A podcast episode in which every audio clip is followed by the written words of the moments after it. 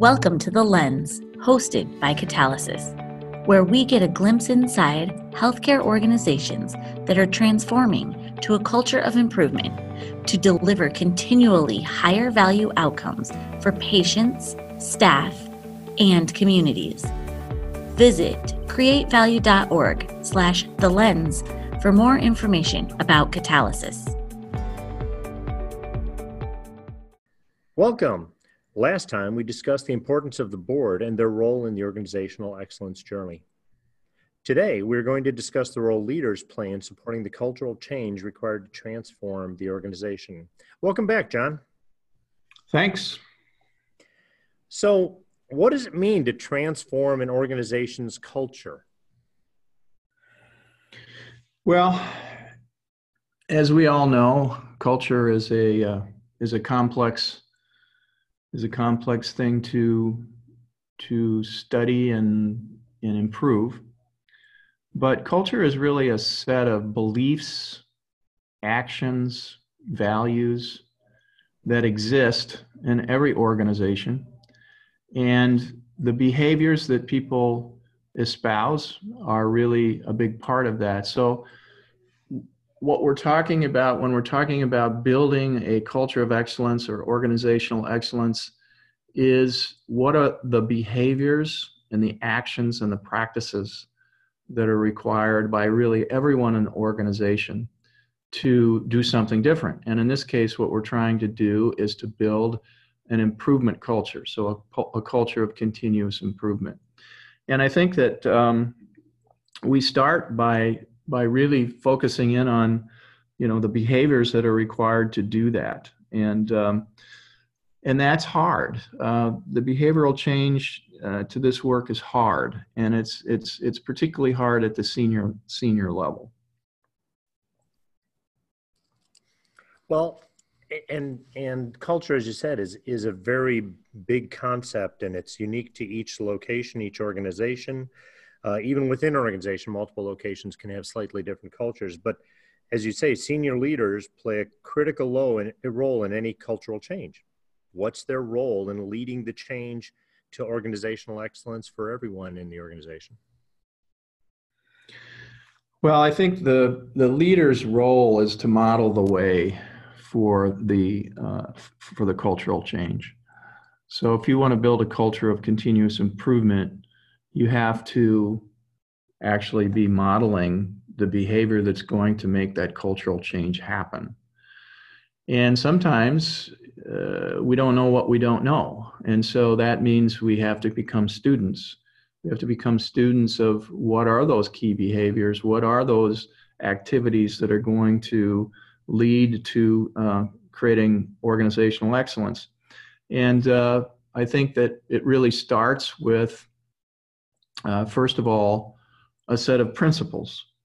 So, as we think about the principles of an improvement culture, we're really looking at the, uh, the, sort of the universal truths, I guess is the way I like to think of it, the universal truths that sort of underline or are the bedrock of organizational culture. So things like respect for people, uh, we respect you to identify and solve problems, frontline worker, for example. You know, in most cases, organizations today, the it's very top down. The leader says, go do this. The next person down says, go do this. And then that gets to the front line. The front line doesn't have any any responsibility for solving problems. And what we're saying, you know, in a in a in a principle based culture is that if we respect you, we respect you to identify and solve problems. So we're pushing down the decision making for problem solving to the front line. That's a basic principle or a universal truth that underlies an improvement culture.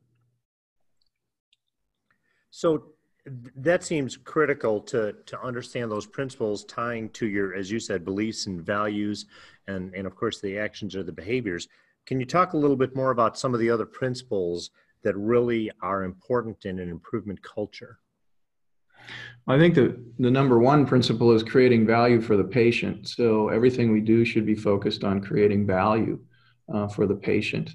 Uh, certainly, then understanding what is the purpose. So defining key metrics, defining key breakthrough strategies. So, you know, uh, what is the underlying purpose of the organization? That's that's another principle, the, the constancy of purpose. Another principle would be systemic thinking. So, are we thinking across the entire organization, or are we just maximizing our one little department? So, we have to think about it from a patient perspective. What is the patient experience? we have and, and so those are sort of the aligning principles I, I like to call them the aligning principles so create creating value um, uh, defining what the purpose is and thinking systemically we have the enabling principles which really are the cultural center uh, i think of of, of uh, organizational uh, excellence which are things like respect for people as i as i as i discussed and um, leading with humility. So we know that humble leaders are much more successful than leaders who are autocratic, and that's been shown in multiple studies. Jim Collins' work, uh, Level Five Leadership, and then and then we have the improved principles, and that's where we start to bring the tools in and and understanding how do we how do we build quality at the source? How do we uh, use plan, do, study, act, or scientific thinking to solve problems?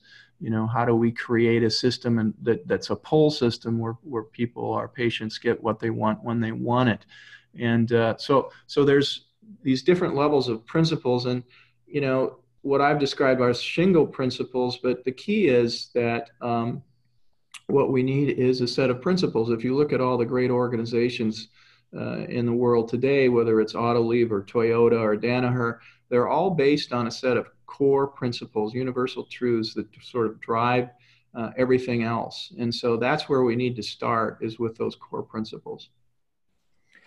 So one in particular you mentioned, and, and I want to pick at a little bit, is the systemic thinking, because in, in large organizations, it's very easy to have silos and uh, thinking about your own department and, and not necessarily think about the impact elsewhere. So what are some of the behaviors and, and key things that can help with that? Because uh, it seems as though culturally that could be one that could make the biggest broad based impact.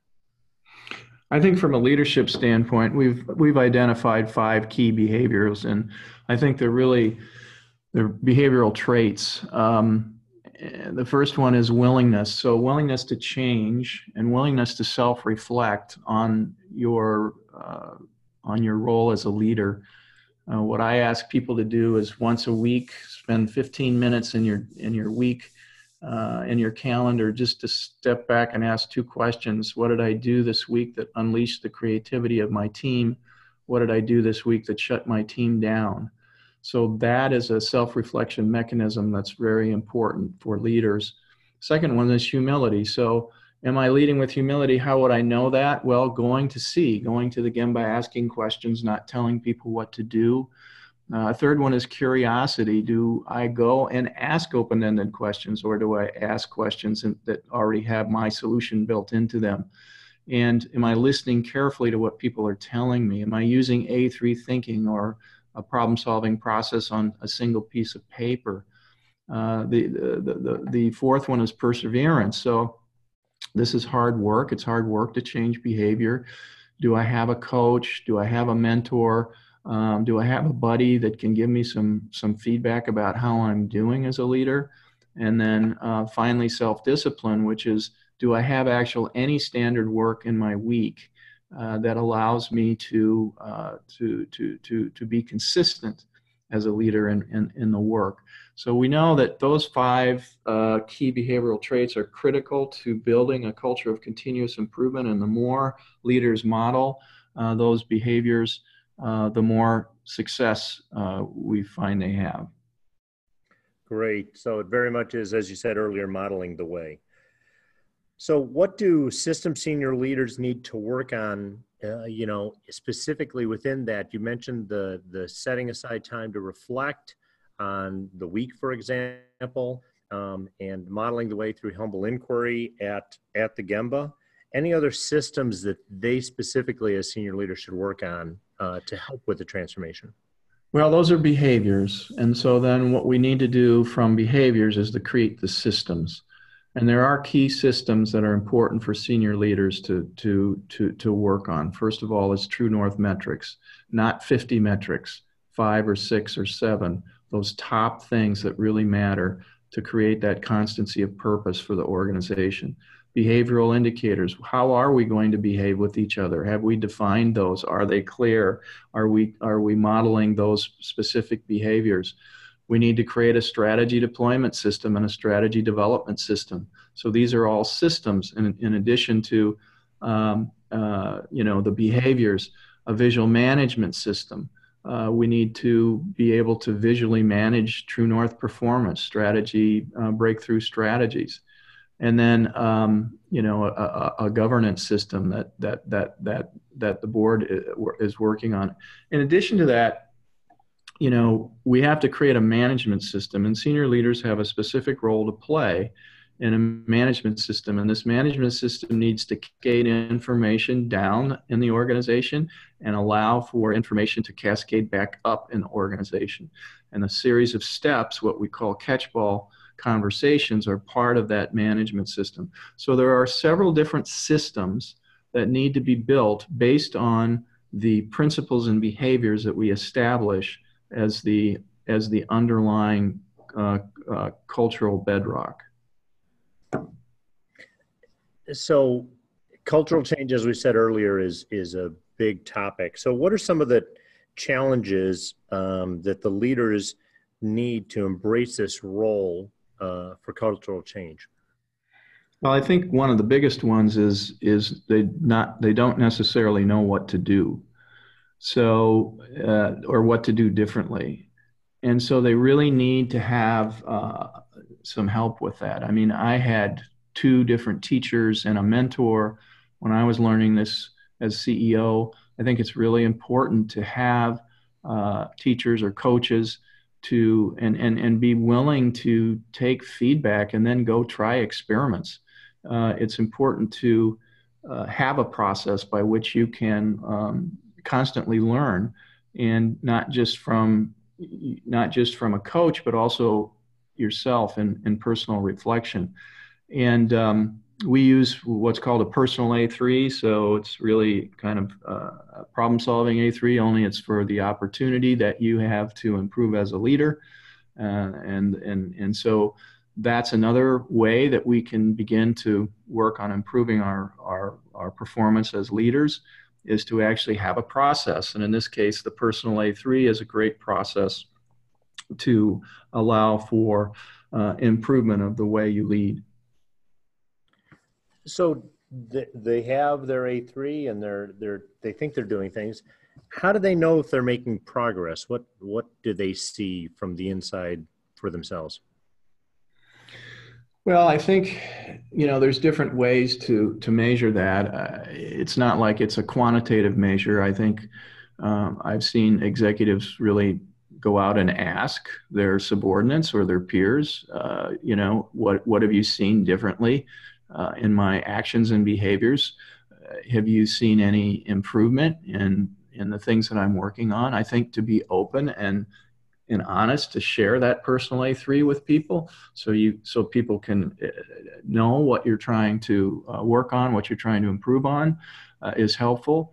Uh, clearly, if you have a coach or a buddy who is is is assigned to evaluating or, or or watching you in the, in the Gemba and other places, uh, you can get feedback from from them.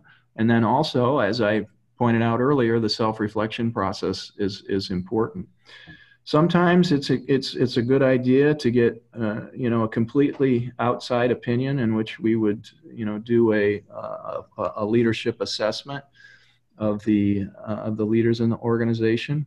I've done many of these leadership assessments over the years, and that allows the leadership team and the leaders in particular to understand where their opportunities for improvement are, create a gap analysis, and then a plan to uh, close the gap.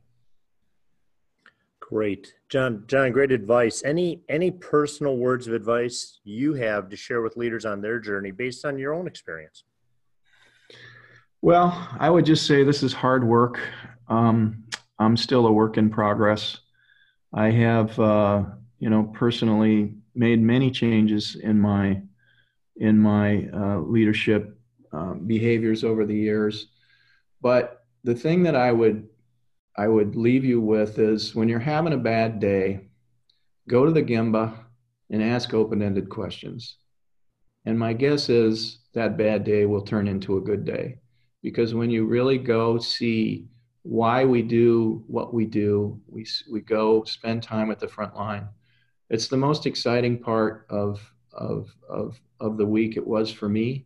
And it gives you hope that we can get through things by uh, by observing and asking questions to the wonderful people that work for you and uh, and getting their ideas and feedback. Thank you, John, for that positive message and, and in-depth look into cultural transformation. And everyone, thank you for listening. Visit createvalue.org slash the lens to get articles and news related to healthcare transformation delivered directly to your inbox. Join us next week as we talk with Catalysis CEO Kim Barnas about the role of the improvement team in organizational excellence. Thank you for listening. Visit createvalue.org slash the lens to learn more about how Catalysis can inspire you to accelerate change in your organization.